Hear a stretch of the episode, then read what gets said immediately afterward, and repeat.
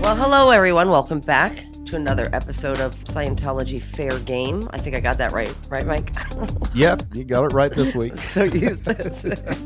Anyway, once again, we have a guest that we just love and admire, Paulette Cooper. Thank you so much for joining us this week, Paulette. It's such an honor and a pleasure to have you to talk to us. You, in my mind, are the OG of fair game victims. You are the original, and you're a woman who survived something that I think is absolutely remarkable, not just your life vis-a-vis Scientology, but your life before Scientology. And, right, you know, your whole story is just incredible. And it's always such a pleasure to be able to talk to you. And let's get going here. I'm just fascinated by you and your strength and your courage, and you continue to talk, which is not usual for somebody. You were never a Scientologist, and I'm going to let you tell your story. So let's go back, Paulette.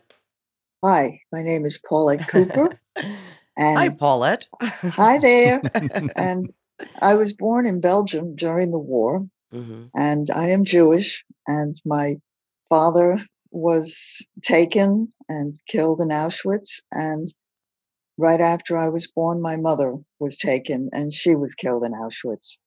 And actually, I have a blood sister, and the two of us were also supposed to be taken to Auschwitz and killed. And 1 week before, we were saved. And how actually I can thank my fight against Scientology for that.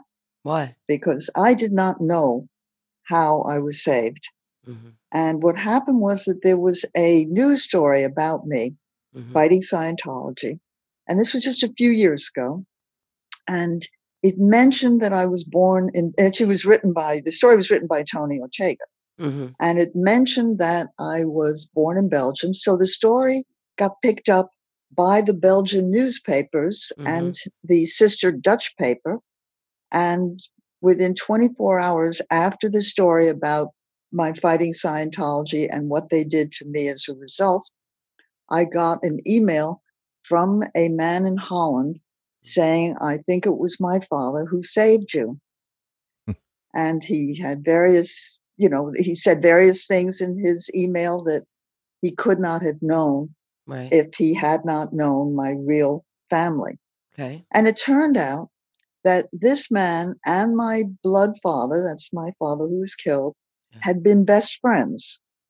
And this man became, the one whose father saved me, uh-huh, he became a very high-ranking Dutch official, mm-hmm, and he bribed the camp that I was in, the Nazi camp that I was in.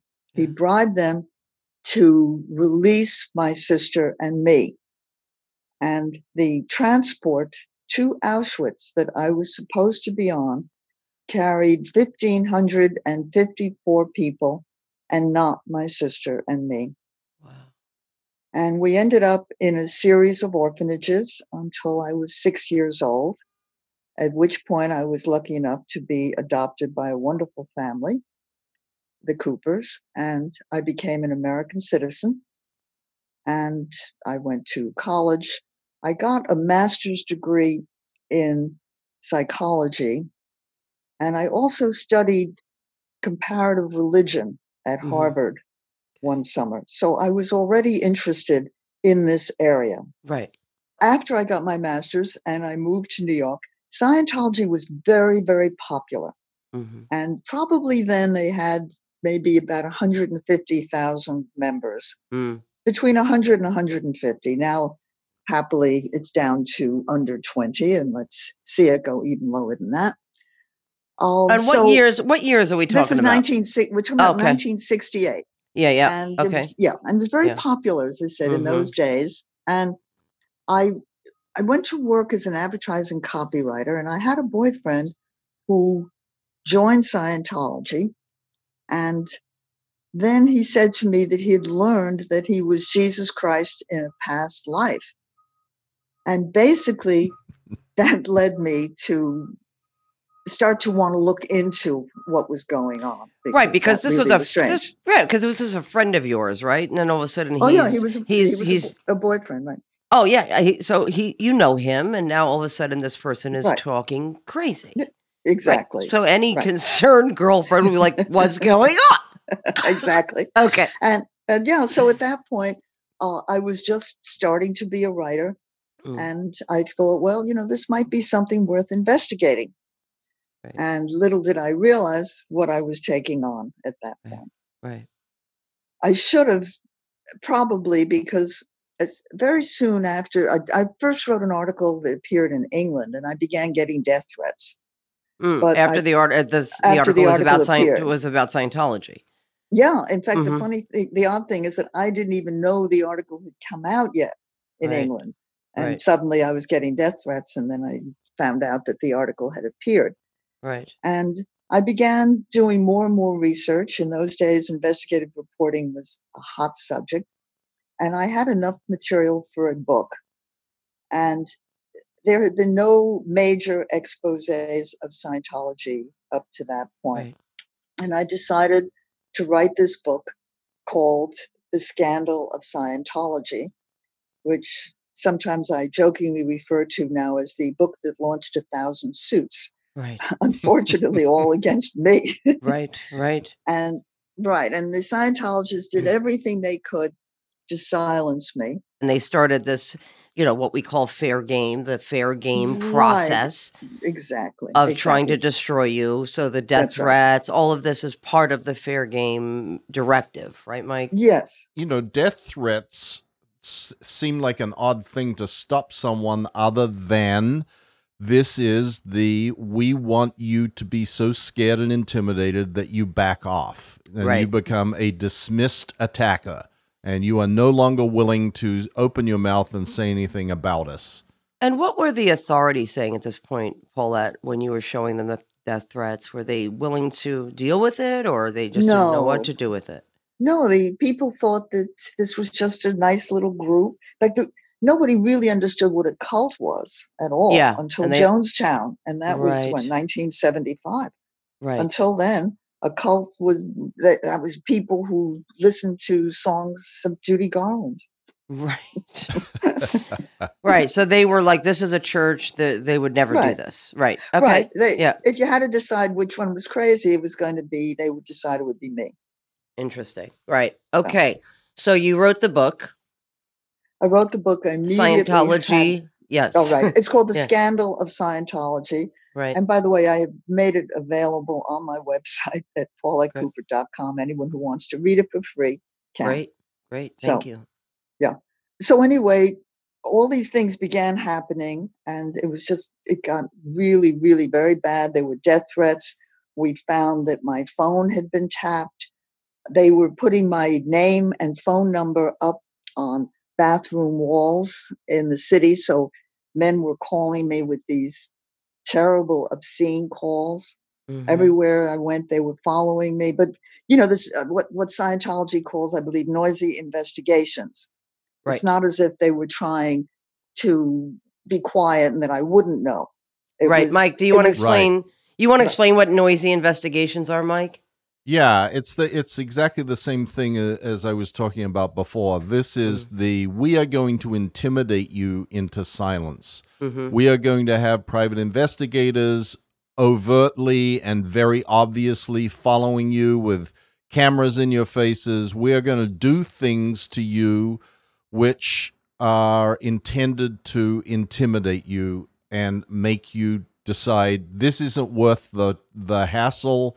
This isn't worth the heartache. I'm just not going to carry on with this because it's just, you know, what have I got to gain out of this? And but I just want people to know at home, though, that or in your car, wherever you are, that this is actual policy. It's actually, these words are used, a noisy investigation. And Mike, you should put it up on your blog, and we'll have Paulette's links up as well, where you could read her book for free. And also Tony Ortega wrote a book, right? Tony Ortega with Paulette, with Paulette, called The Unbreakable Miss Lovely, and we'll explain that later. But this will all be up on the blog for you guys to look at.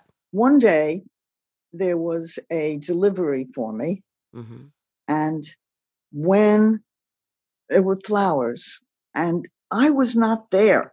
My roommate was there. She was mm-hmm. my cousin. Actually, she looked like me. She was, you know, a short brunette. Mm-hmm. And when she opened the door, the guy unwrapped the flowers, and there was a gun in there. And he put the gun to her head, and either the gun misfired or it was empty. No one knows. She began screaming. Neighbors opened up the door, and the guy ran off. And that was very scary because I didn't know whether it was a murder attempt, whether it was to scare me. Mike and you can talk about something called R245, which mm-hmm. is what I think it was, because one woman who has since left Scientology wrote an affidavit saying that during this period of time, she was at a meeting in which they were discussing using R245 against Paulette Cooper. Mm-hmm. Do you want to talk about R245? Yeah, very much, Paulette, and particularly because there is a specific issue by L. Ron Hubbard in his own hand that says that if certain people are seen, Sea Org members are to employ R245 on them. And R245 is the name that Hubbard gave, I want to say a joke, but it's not like it's a funny joke, as sort of a nod and a wink of this is a Scientology process, quote unquote, that will result in exteriorization, which in Hubbard's terminology is the spirit departing from the body and operating outside the body. Well, it means death. It means death. Yeah. Exteriorization doesn't mean someone. Death, but R245 means you are going to exterior. He called it an exteriorization process, instant exteriorization. Put a bullet in someone's head and they are instantly exteriorized from their body. They are no longer there. In other words, they're dead. So R245 is a thing that is a shorthand use in Scientology for shooting someone in the head. Right. And Mike, nothing about L. Ron Hubbard or Scientology is a joke.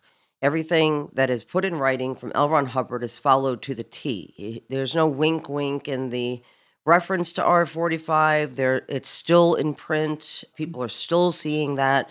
But certainly back, things have changed, Mike, wouldn't you say? I mean, back then they were doing these types of things, going this far.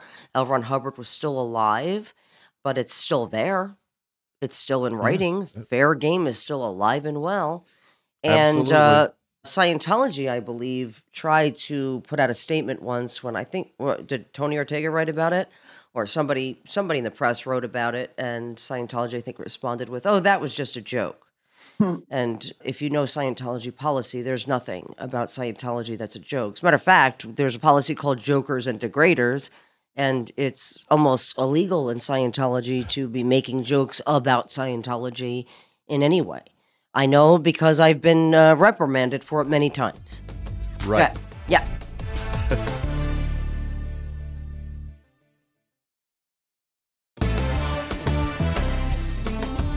Paulette, was this man ever found? Was any investigation opened? Nobody knew anything that was going on it, except I will say that I was very, very frightened. Of course. And I decided to move almost immediately to a doorman building, much safer building. Mm-hmm. And I moved in, thought I was safe. And all of the tenants in the building, all 300 of them, received an anonymous mimeographed smear letter saying that I had moved in there, that I was a part-time prostitute with venereal disease who had sexually molested a 2-year-old baby girl. Mm.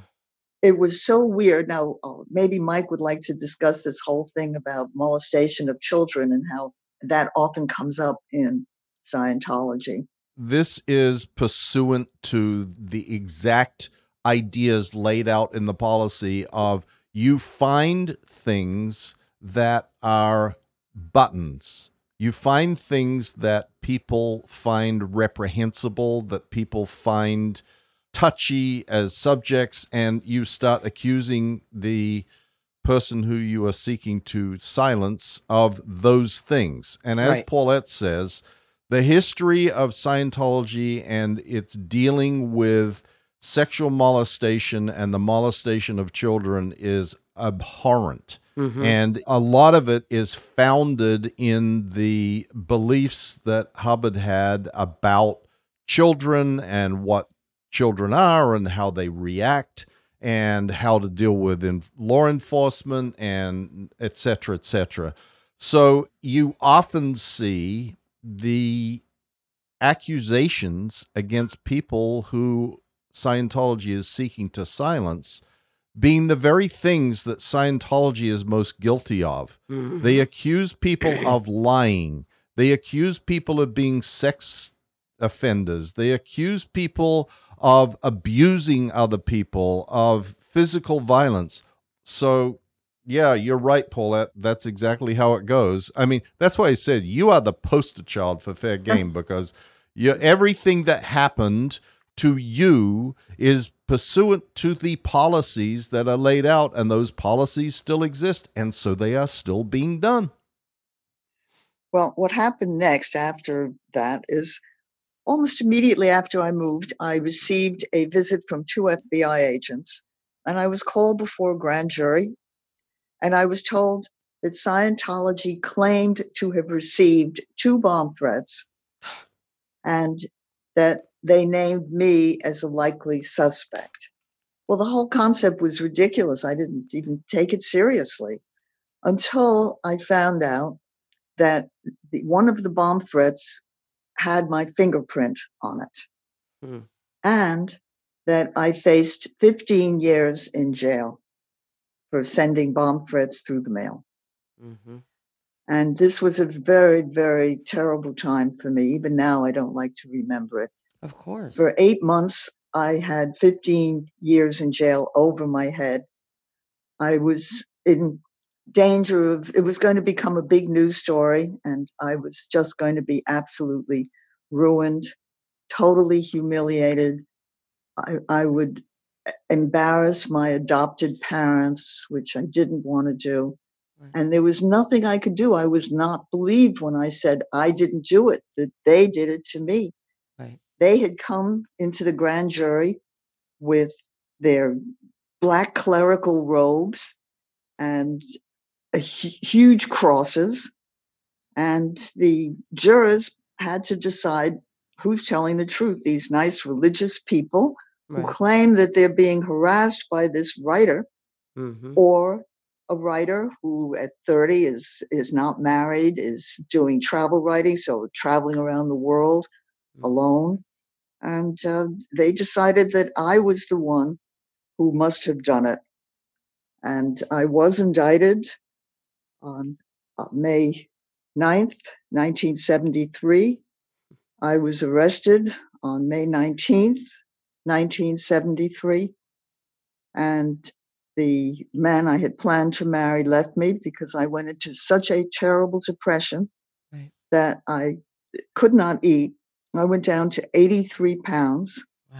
I was living on 1 hard-boiled egg and a glass of tomato juice and lots of vodka and Valium right. for 8 months.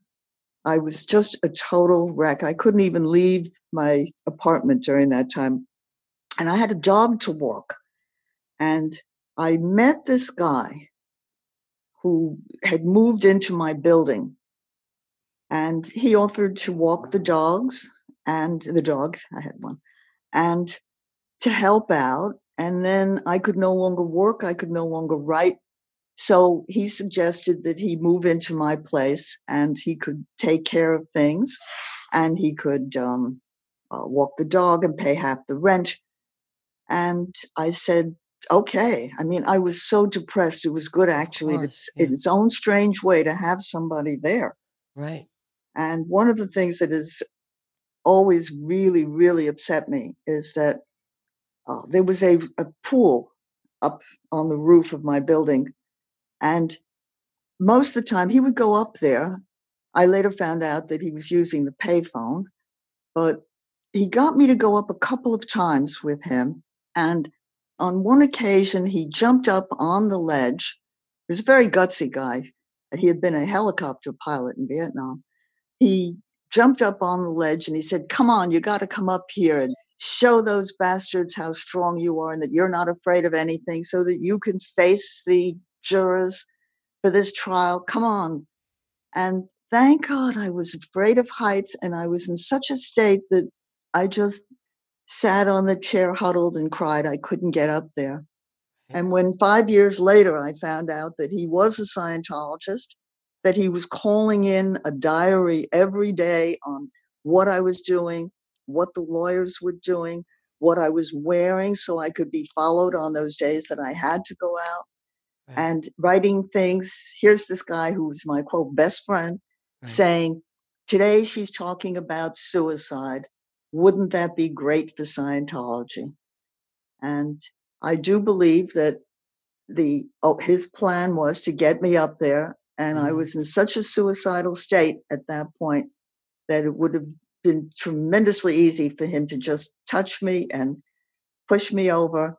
And everyone would have thought that I commit suicide, and Scientology would have been rid of their worst and at that point only enemy. Right, right. I don't even have the, I mean, I've heard the story, Paulette. I've read your book. I've read Tony's book.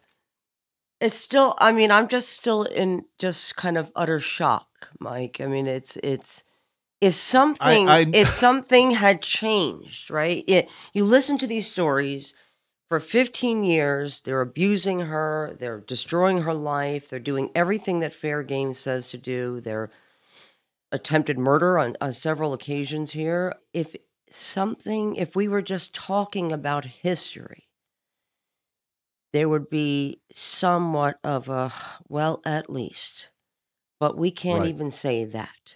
That's absolutely right. This is history that is being repeated today, repeated over and over today and every other day. And I sit here and I listen to Paulette, and it's like, I have these lumps in my throat of I can't actually think of what the appropriate thing to say is. Right. And you know, that's why I started out this saying, Paulette, I have so much respect for you. It's not funny. It's like what you survived and how you came through this, and that you persisted and persevered is absolutely astonishing. Yes. And I take strength from knowing your story to keep going no matter what. And I think a lot of other people do too. And, you know, we're not even to the end of it yet. Yeah.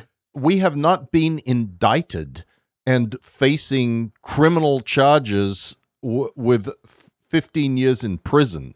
Yes. And losing everything, trusting people to come into your home, to think that you have a best friend, only to find out that he's a plant. It's just anyway. And I just want to remind you, it's still happening today. Well, I had this over my head for 8 months, and it was just horrendous. And in the end, we were able to get a little bit of information against them to at least be able to show the prosecutor that these were not necessarily nice people. Yeah, and that helped. The government then began, they didn't want to lose the case, and they weren't sure anymore. So at that point, they made an offer that they would drop the case. They didn't drop the case. For a year, I had it over my head that at any moment I could just be rearrested. Right. And, but I'm going to fast forward 4 years, and I had this over my head. And by the way, during this time and afterwards, they kept suing me. They even sued me for somebody else's book. They said I'd helped him. I didn't at all.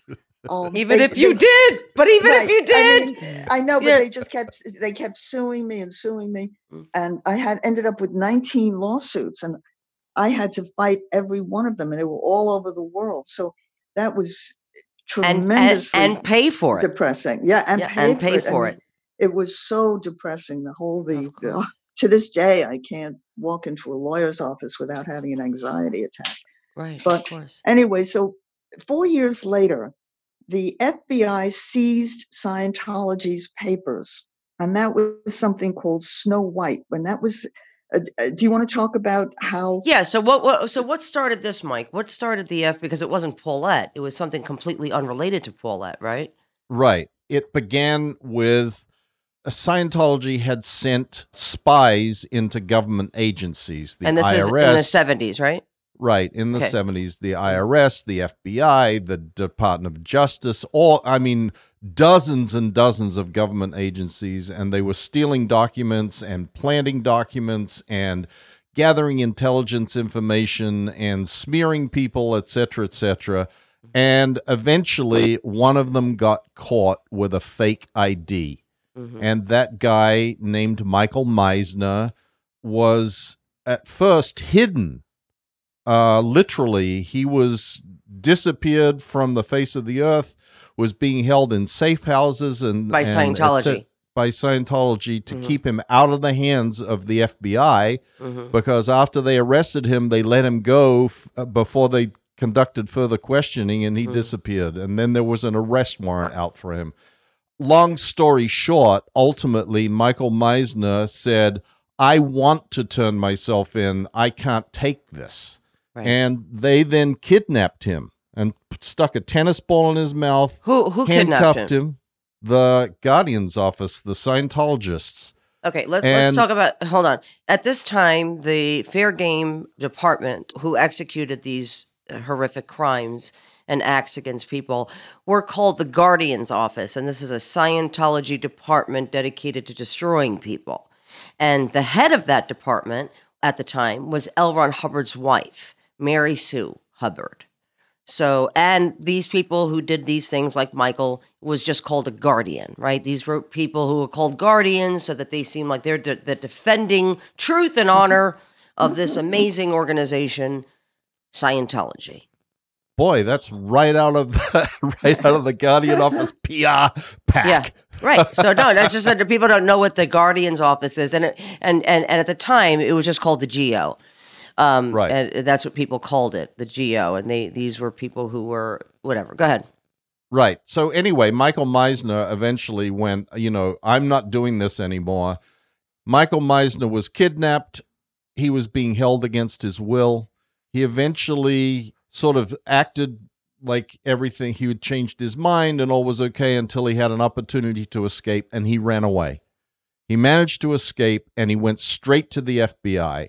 Mm-hmm. That gave the FBI enough direct evidence of mm-hmm. what they were looking for that they got a warrant, and that warrant allowed them to go into the Scientology buildings in Los Angeles and Washington, D.C., and take all the files of the Guardian's Office. And this is what Paulette is alluding to, that raid on Scientology in 1977 disclosed an enormous amount of information that had otherwise been secret.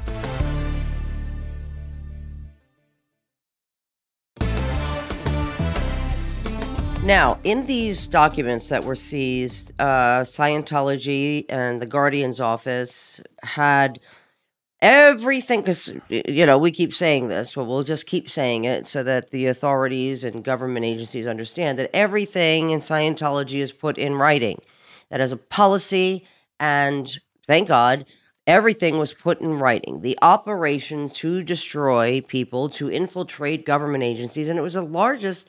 They uncovered that Scientology is responsible for the largest infiltration of government in history. And in these things, Mike, they were, they called them like Operation Freakout, Operation Snow White, Operation Tucko Less, Operation, what was all of Paulette's operations? The first bomb threat frame up was called Operation Dynamite. Uh-huh. But then they found series of papers called Operation Freakout. Mm-hmm. What had happened was that when they had failed to get me arrested or put into a mental institution, those were the two things they were trying to do. Mm-hmm. They put together something called Operation Freakout, very similar to Operation Dynamite. This time they would have somebody posing as me going around threatening to bomb places, to send letters to people like Henry Kissinger, threatening letters, in the hopes that I would be arrested. And that's one of the things that they found, including documents that admitted that they had done Operation Dynamite, that they had sent the bomb threats. So it was only because of this. Because of the raid. And it was 4 years that all I wanted was to prove my innocence, because most people, I think at that point, probably thought that I was the one that sent the bomb threats, not the other way around, because Scientology still had a pretty good reputation. Until this. This hurt them very badly. It was all over the world. And I didn't know about what they had found in the raid. I was coming back from Europe, and they used to give out free newspapers on the planes. And I picked up the Washington Post, and there was a huge story. Scientology's seized paper indicate writer was framed. And I just started to cry. I was so happy. When I came home, the Scientologists sued me for the Washington Post story. Are you kidding me, Paulette? Yeah. No, I didn't even know about it. Anyway. Wow. Yeah, so, exactly. So did it end there, Paulette? No, because I didn't quit. If I had quit, the problem is that nobody else was standing up and speaking out against them. And people don't understand that before the internet, it was very difficult to know what was going on. And somebody needed to know. And because I had written this book, and because I was very open about trying to help people who were having problems, I was constantly hearing from reporters who were doing stories and needed background, and from lawyers who were handling lawsuits. Their clients were being sued and they needed information. So I became the internet. And therefore, it became even more important as far as Scientology was concerned to get rid of me and to shut me up. And that was the period in which there were a lot of horrible anonymous smear letters sent about me, besides the first one that I already discussed, to my adopted parents, to the boss of the man that I had planned to marry. There was constant things going on all the time. I used to call it the harassment of the week. There was always something that they were trying to do. And I really kind of wanted to have a normal life. I wanted to get married. But nobody else was crazy enough, I guess, to, sort of like, you and Mike, and Tony Ortega. We're the ones that are, you're the ones that are really speaking out. And I couldn't just abandon all these people. And let Scientology continue to destroy their lives. And it's funny because, like I mentioned before, you guys, it would be all like, at least, but now they continue to put up these hate websites now. They continue to show up to court appearances in looking like ministers and acting like ministers and writing smear letters to advertisers. You would just think, and we keep saying this, it won't ever change because Scientology has policy about policy never changing.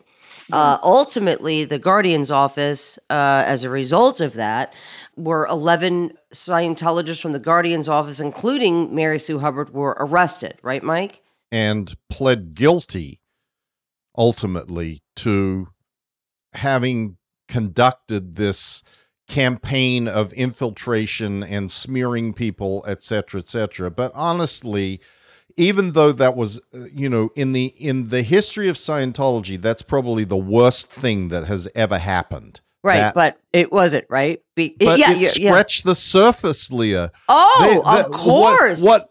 What even all of that stuff that they found, the prosecution was of, like, so narrow when the issue is so broad and so all pervasive. And, Scientology since 1977 or since actually the 1980 about has sort of tried to push all that into the background and said, that was just a few rogue people. Well, the rogue people were L. Ron Hubbard's wife, right, operating on the policies that he wrote, mm-hmm, that those rogue people who we have since gotten rid of, and the way they got rid of them was to replace the Guardian's Office with the Office of Special Affairs, but nothing else changed. Right. It was like the we got rid of fair game by saying we don't use the term anymore because it creates bad public relations.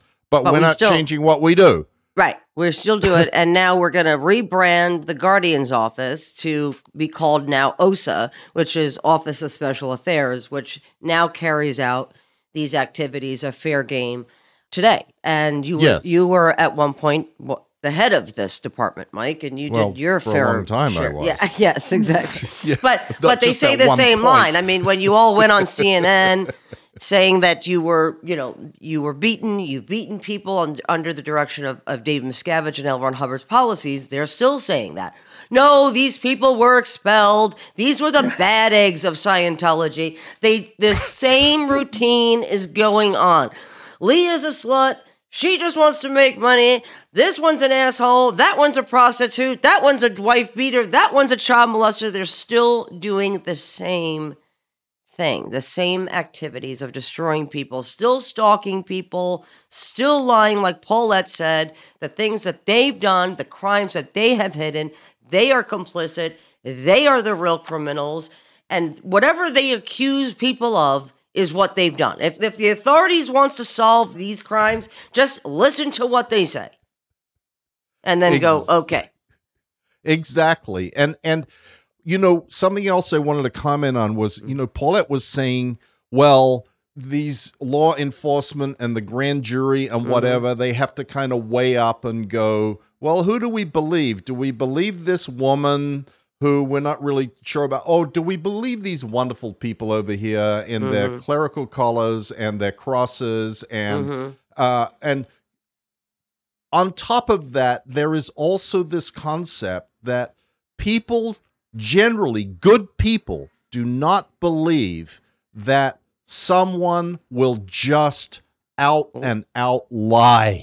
Right. It's very hard to persuade someone that you see those people over there, what they're saying about me, they just made it up. They just invented this out of absolute whole cloth. They are trying to frame me. And in most people's minds, they go, oh, there's a crazy person there. There's a crazy person.